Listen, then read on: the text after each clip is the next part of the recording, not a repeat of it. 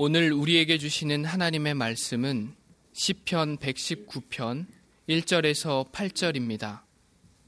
행위가 온전하여 여호와의 율법을 따라 행하는 자들은 복이 있으며 여호와의 증거들을 지키고 전심으로 여호와를 구하는 자는 복이 있도다. 참으로 그들은 불의를 행하지 아니하고 주의 도를 행하는도다. 주께서 명령하사 주의 법도를 잘 지키게 하셨나이다. 내 길을 굳게 정하사 주의 율례를 지키게 하소서. 내가 주의 모든 계명에 주의할 때에는 부끄럽지 아니하리이다. 내가 주의 의로운 판단을 배울 때에는 정직한 마음으로 주께 감사하리이다. 내가 주의 율례들을 지키오리니 나를 아주 버리지 마옵소서. 아멘. 시편 119편은 서두에 표제어가 없지만 하나의 연이나 몇 개의 행을 읽어보면 시의 주제를 쉽게 파악할 수 있습니다. 시편 119편은 하나님 말씀을 주제로 한 시입니다. 전체 176행에서 하나님의 말씀을 뜻하는 단어가 나오지 않는 행은 겨우 4개뿐입니다. 시편 119편에는 하나님 말씀에 대한 사모함이 있습니다. 시편 기자가 하나님 말씀을 사모하며 찬양한 이유는 하나님 말씀이 곧 하나님 힘이기에 하나님 말씀을 의지할 때에 구원을 받을 수 있고 세상을 이길 수 있음을 확신했기 때문입니다. 우리에게 2020년 표어가 시편 18편 1절에 근거한 나의 힘이신 여호와여입니다. 하나님께서 나의 힘이 되시려면 하나님의 힘이 있는 하나님 말씀을 사모하며 의지해야 합니다. 하나님께서 시편 119편 기자를 통해 우리에게 하나님 말씀이 얼마나 위대하고 힘이 있는지를 알려주십니다. 시편 119편은 성경에서 가장 긴 장이며 시편의 서시, 시편 1편처럼 지혜시라고 불립니다. 변화무쌍하고 거친 세상에서 하나님 말씀으로 하나님께서 원하시는 길을 걸어갈 수 있도록 지혜를 제공합니다. 시편 119편은 총 22년 176행으로 구성되어 있는데 22연으로 구성된 이유는 히브리어 알파벳 22개를 각 연마다 첫 글자로 사용했기 때문입니다. 이렇게 각 알파벳을 첫 글자로 시의 각 연이나 각 행을 구성한 형식을 답관체라고 말합니다. 시편 119편은 각 연마다 8개 행이 있습니다. 우리는 시편의 행을 편의상 절로 부르고 있습니다. 22연에 각각 8개 행이 있기에 176행이 된 것입니다. 각 연의 첫 글자뿐만 아니라 한 연에 있는 8개 행의 첫 글자 모두 해당 알파벳으로 시작합니다. 우리가 읽고 있는 한글 성경은 히브리어를 번역한 것이기에 히브리어로 지어진 시편 119편의 답관처의 두운율을 느낄 수가 없습니다. 오늘 본문은 8개 행으로 구성된 첫 번째 행입니다. 첫 번째 연에 있는 8개 모든 행의 첫 단어는 히브리어 알파벳 첫 번째 글자 알렙이 들어간 단어로 시작하고 있습니다. 알렙은 기본적으로 아 발음이 납니다. 1절입니다. 행위가 온전하여 여호와의 율법을 따라 행하는 자는 복이 있으며, 우리가 읽고 있는 성경은 첫 단어가 행위로 시작하지만 히브리어 성경에는 복이 있으며에 해당하는 아시레가 제일 먼저 나옵니다. 이 단어는 오늘 본문 첫 번째 연과 첫 번째 행의 첫 단어이자 시편 119편의 첫 단어입니다. 그것이 바로 복입니다. 시편 1편의 첫 번째 단어도 이와 동일합니다. 하나님께서는 우리에게 복을 주시는 분입니다. 그 복은 하나님 말씀을 지키고 순종할 때 누릴 수 있습니다. 시편 119편 1절에서 3절까지는 복 있는 사람들의 특징을 알려주고 있습니다. 1절의 행위에 해당하는 히브리어의 원형은 데레크인데 3절에서는 도, 5절에서는 길로 번역되었습니다. 히브리어 데레크는 행동, 양식을 뜻합니다. 1절에 온전하다는 말은 도덕적으로 흠이 없고 건전하고 순결하다는 뜻을 가지고 있습니다. 그러니까 행위가 온전하다는 것은 삶의 행동, 양식이 도덕적으로 흠이 없고 건전하고 순결하다는 뜻입니다. 1절의 율법은 모세오경을 지칭할 때 많이 사용되는 단어입니다. 오늘날 우리에게는 하나님 말씀인 성경에 해당합니다. 복 있는 사람은 행위가 온전하여 여호와의 율법을 따라 행하는 사람입니다.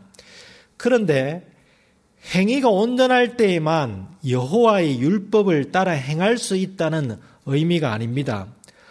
어떻게 죄성을 가진 사람의 행위가 온전할 수 있겠습니까? 먼저 여호와의 율법을 따라 행할 때에 삶의 행동 양식이 도덕적으로 흠이 없고 건전하고 순결합니다. 이런 사람이 복이 있습니다. 2절 역시 아시레로 시작하는데 복 있는 사람이 누구인지를 알려주고 있습니다. 여호와의 증거들을 지키고 전심으로 여호와를 구하는 자는 복이 있도다. 증거는 말씀의 다른 표현입니다. 지키다는 히브리어 낫자르를 번역한 것으로 보호하다, 보존하다라는 뜻을 가지고 있습니다. 하나님의 증거들은 보존 가치가 있습니다. 법정에서 중요한 증인을 보호하거나 중요한 증거를 보존하듯이 하나님의 증거인 말씀을 우리가 보존해야 합니다.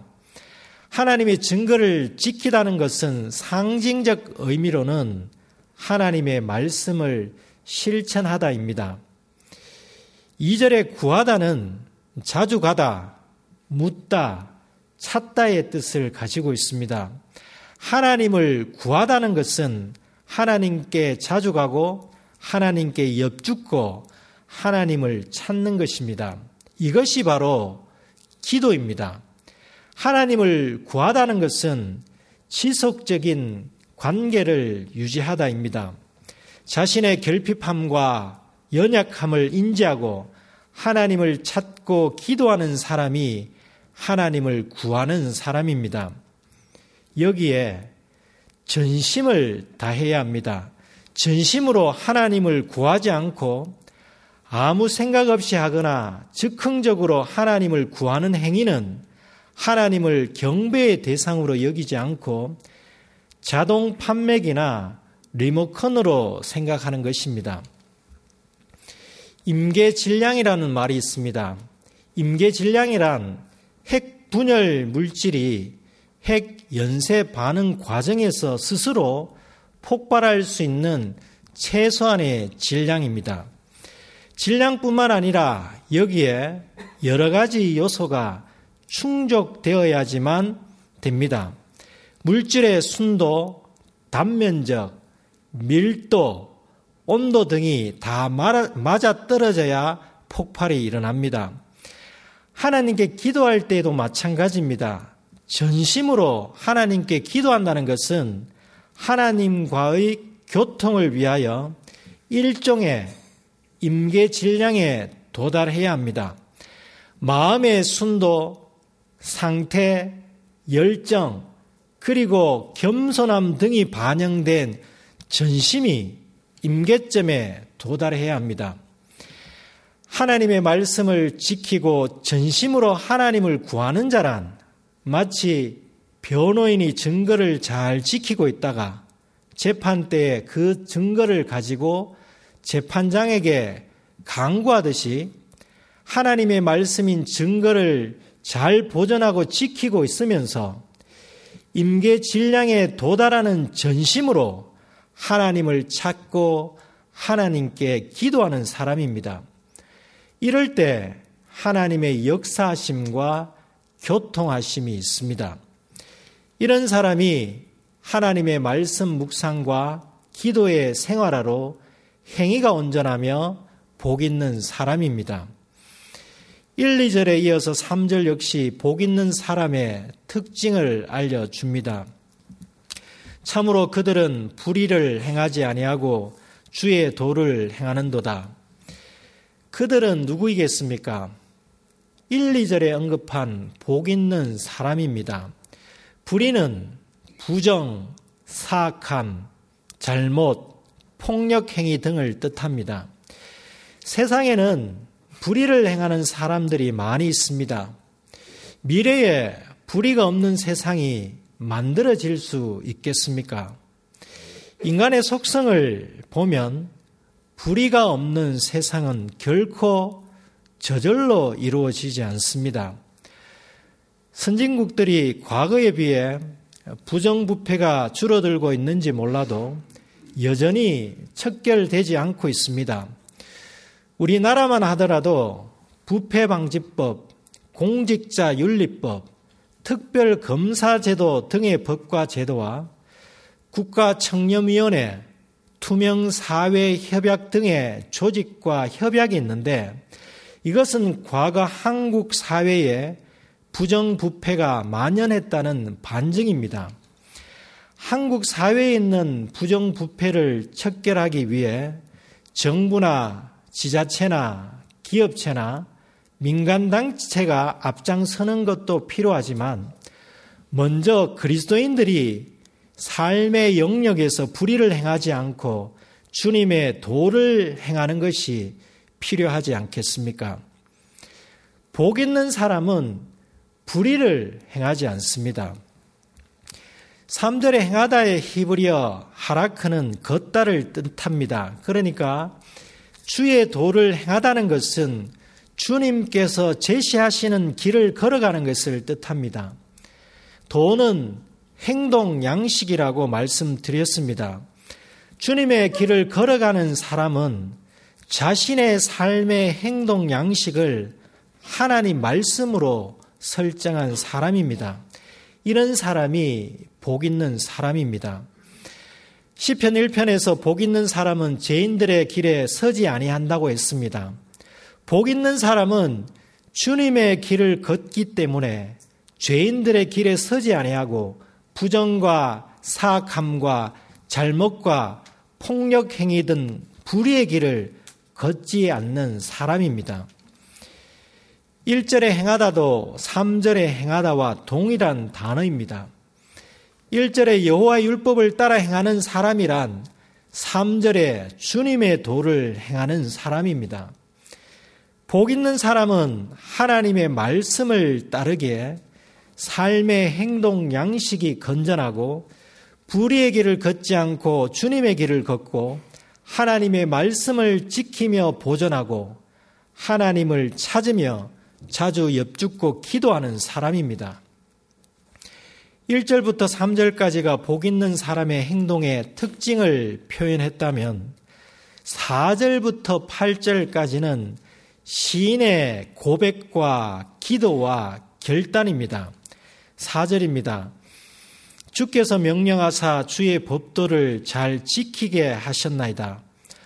법도는 교훈과 법령을 뜻하는데 말씀의 다른 표현입니다.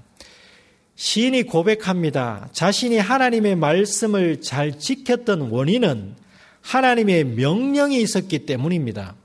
시인은 하나님의 명령을 귀담아 들었습니다. 제대로 듣지 못하면 제대로 지킬 수 없습니다. 시인은 교훈과 법령을 잘 지키라는 주님의 명령을 따랐습니다. 지키다 앞에 잘이라는 부사가 있습니다. 이는 열렬하게, 부지런히의 뜻을 가지고 있습니다.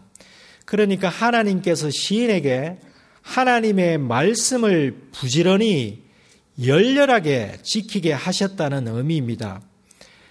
지키다는 히브리어 세마르를 번역한 단어입니다. 5절과 8절의 지키다와 동일한 단어입니다. 이는 울타리를 치다, 보호하다의 뜻을 가지고 있습니다. 2절의 지키다와 원어가 다른 단어이지만 그 뜻에는 큰 차이점이 없습니다. 하나님의 말씀을 울타리를 치듯 보호하고 지킨다는 것은 말씀을 빼앗기지 않는다는 뜻입니다. 누구에게 말씀을 빼앗기지 않겠습니까? 사탄에게 말씀을 빼앗기지 않도록 해야 합니다. 사탄은 세속적인 가치관에 기한 사상과 학문, 유행과 관습 등으로 하나님의 말씀을 빼앗으려고 합니다. 이것들로부터 하나님의 말씀을 지켜야 합니다. 하나님의 말씀을 지키지 못하고 빼앗기게 되면 하나님의 말씀을 실천하지 못합니다. 4절은 감사의 고백이기도 합니다. 현재 나를 나되게 한 것은 주님의 은혜입니다. 라는 고백입니다. 우리가 말씀을 지켜 실천할 수 있는 것은 하나님의 은혜입니다. 나의 의지가 강해서 잘 지킨 것이 아닙니다. 오직 자신의 힘으로 세상의 유혹과 세속적인 가치관을 이길 수 없습니다. 오직 하나님의 말씀의 은혜로 이길 수 있습니다. 하나님께서는 우리에게 말씀을 잘 지키도록 명령하시는 분입니다. 그렇게 명령하시는 이유는 우리가 말씀을 잘 지킴으로써 복된 삶을 살아가기 원하시기 때문입니다. 하나님의 명령에 순종하십시오. 그러면 더욱더 말씀을 잘 지키게 될 것입니다. 하나님의 말씀을 잘 지키면 지킬수록 하나님의 말씀이 힘이신 여호와가 되시어 우리를 지켜주십니다. 시인은 이 사실을 너무나도 잘 알았기에 기도합니다. 5절입니다. 내 길을 굳게 정하사 주의 율례를 지키게 하소서. 길은 1절의 행위와 3절의 도와 동일한 단어입니다. 율례는 말씀의 다른 표현입니다. 시인은 하나님께서 자신의 갈 길을 굳게 정해 주셔서 하나님 말씀을 지키게 해 주시길 원하는 기도를 드리고 있습니다. 굳게로 번역한 성경 원문은 아할라이로 희망의 감탄사입니다. 이 감탄사를 적용해서 원문을 번역해 보면 오, 내 길을 정하사 주의 율례를 지키게 하소서가 됩니다. 두 은율을 고려해서 첫 단어에 감탄사가 들어갔습니다. 어떻게 번역하든 간절함이 묻어있는 기도입니다. 우리의 기도에도 이런 기도가 있기를 바랍니다. 오 하나님 아버지, 삶의 행동 양식을 정해주사 하나님 말씀을 지키게 하소서. 우리 삶의 행동 방식을 바르게 설계해야 합니다. 우리가 삶의 행동 방식을 설계할 때에 진학, 입사, 승진, 사업, 결혼, 출세, 돈, 명예 등에 초점을 맞추지 않고 하나님 말씀을 잘 지키기 위해 초점을 맞춘다면 삶의 질이 달라질 것입니다. 하나님 말씀을 지키기 위한 삶의 행동 양식을 하나님의 도우심을 받아 설계해 보십시오. 하나님께서 그 길을 인도해 주시지 않겠습니까? 시인은 하나님 말씀을 잘 지키기 위해서 두 가지 실천 사항을 고백하며 결단합니다. 6절입니다. 내가 주의 모든 계명에 주의할 때에는 부끄럽지 아니하리다. 계명은 말씀입니다. 하나님의 모든 말씀을 주의할 때에 부끄러움을 당하지 않을 것이라는 확신입니다. 주의하다는 유심히 보다와 숙고하다의 뜻을 가지고 있습니다. 하나님의 말씀을 유심히 보는 것은 단지 사물을 관찰하기 위해 유심히 보는 것이 아니라 하나님의 말씀을 신중히 생각하는 숙고하다는 의미입니다. 다른 말로는 묵상하다입니다. 하나님의 말씀에 주의 집중하며 숙고하며 묵상하는 사람은 부끄러움을 당하지 않습니다. 어떻게 생각하십니까? 하나님의 말씀에 주의하는 사람이 과연 부끄러움을 당하지 않겠습니까? 다윗이 사울왕과 압살롬의 위협을 피해 도망다니면서 부끄러움을 당한 적이 있습니다. 사도들과 주님의 제자들이 부끄러움을 당한 적이 있습니다. 우리 역시 하나님의 말씀에 주의하며 살아갈 때에 부끄러움을 당할 수 있습니다. 그런데 그 부끄러움은 엄밀히 말하자면 부끄러움이 되지 않습니다. 주님께서도 수치와 조롱을 당하셨습니다. 주님께서 하나님 아버지의 뜻을 이루기 위해 받으셨던 수치와 조롱이 과연 부끄러운 일이겠습니까? 세상 사람들은 예수님이 부끄러움을 당했다고 평가하겠지만 하나님의 관점에서는 그것은 부끄러움이 아니라 구원의 완성이요, 영광입니다. 우리 역시 하나님의 말씀에 주의하다가 사람들로부터 받는 어려움들이 있다면 그것은 결코 부끄러운 일이 아닙니다. 불의를 행하다가 수치와 조롱을 겪었다면 그것은 부끄러움이 되겠지만 선을 행하다가 주님의 말씀에 주의하다가 겪는 각종 어려움들은 결코 부끄러움일 수가 없습니다. 오히려 기뻐하고 감사해야 합니다. 하나님께서는 그것을 부끄러운 일로 여기지 않으시고 충성된 일로 평가해 주시기 때문입니다. 시인은 주님의 모든 계명을 주의하겠다는 결단과 그로 인해 부끄러움을 당하지 않으리라는 믿음의 기도를 하고 있습니다. 시편 기자의 고백처럼 우리 역시 주의 모든 계명에 주의할 때에는 부끄럽지 아니할 것입니다. 7절은 6절에 의해 믿음의 고백이자 결단입니다.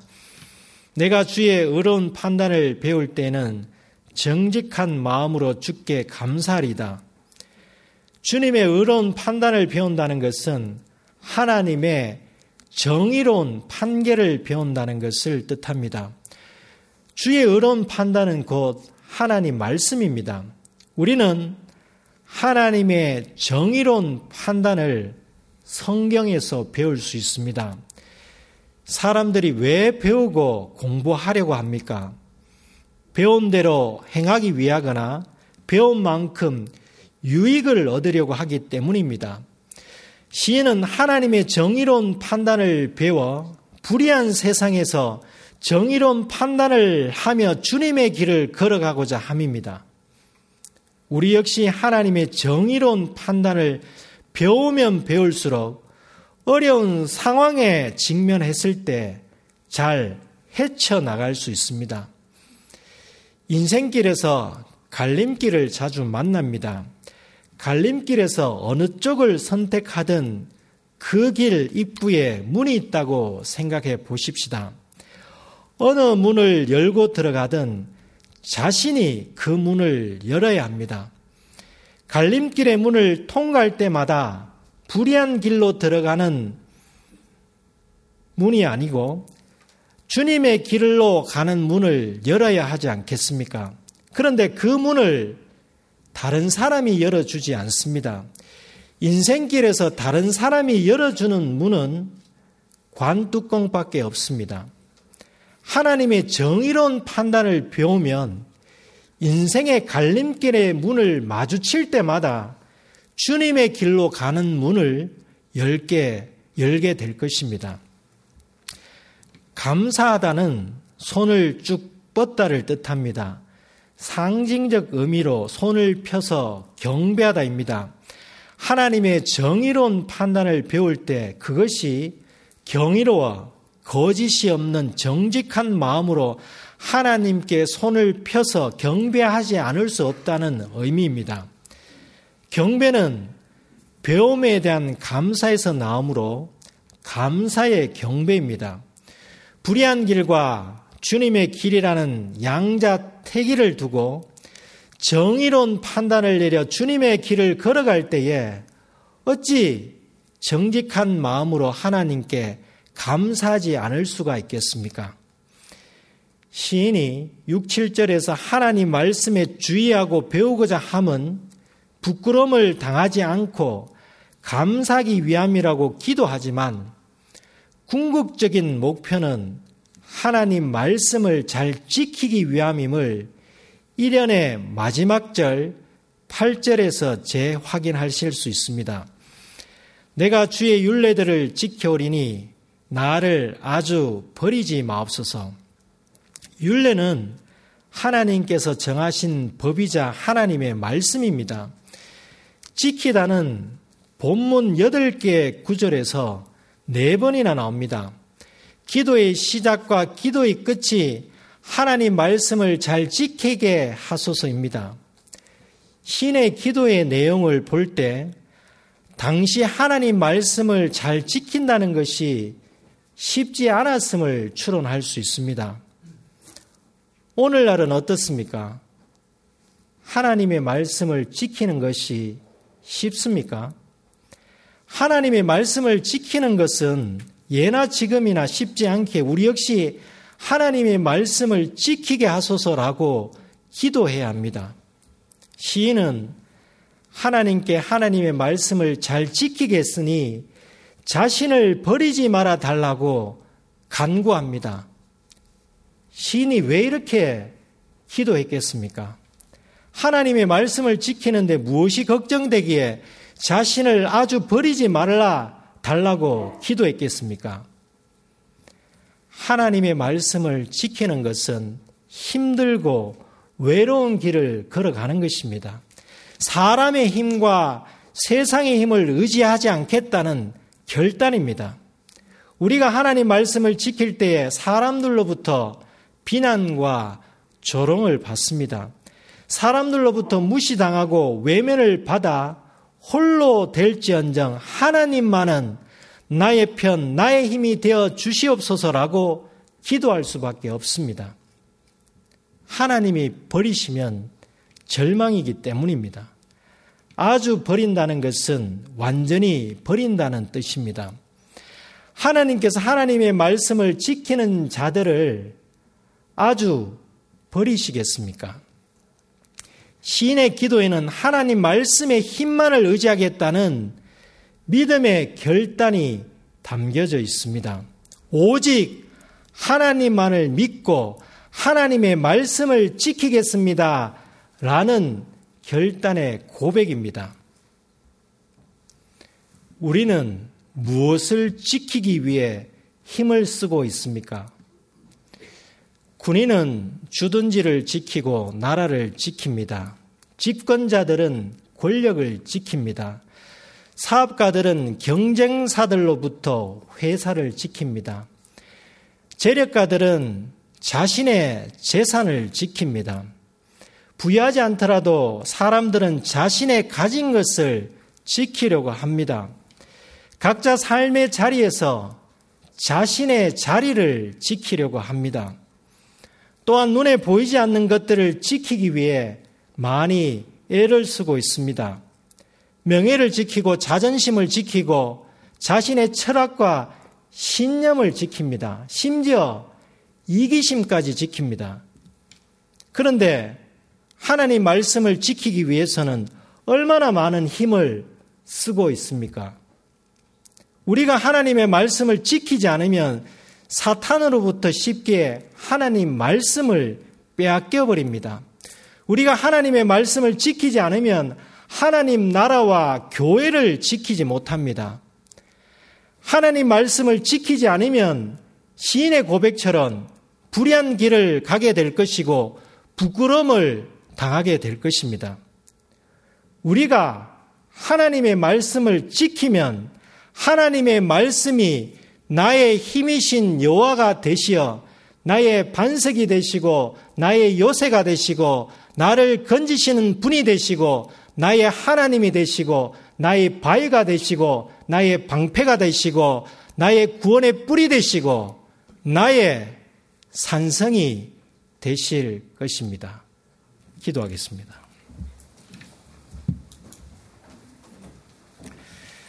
하나님 아버지, 불의한 길을 걸어가지 않고 주님의 길을 걸어갈 수 있도록 하나님 말씀을 늘 가까이 할 수 있는 성경을 주셔서 감사드립니다. 저의 삶의 행동 양식이 주님이 원하시는 길과 일치를 이루게 하시고 하나님 말씀을 지키기 위해 하나님 말씀에 더욱더 주의하고 하나님 말씀을 더욱더 배우게 하시옵소서. 하나님 말씀을 지키며 주님의 길을 걸어갈 때에 사람들로부터 각종 어려움 당하는 것을 두려워하지 않게 하시옵소서. 하나님 말씀을 지키며 주님의 길을 걸어가는 사람을 아버지께서 버리지 않으시고 영원히 함께 하실 줄 믿게 하시옵소서. 하나님 말씀이 힘이신 여호와가 되시어 저희가 불의를 행하지 아니하며 세상을 이기게 하시옵소서. 설 연휴 기간 교우님들의 가정이 주님 안에서 기쁨이 넘치게 하시고 하나님 말씀을 지킴으로 복된 가정의 은혜를 누리게 하시옵소서. 예수님의 이름으로 기도드립니다. 아멘.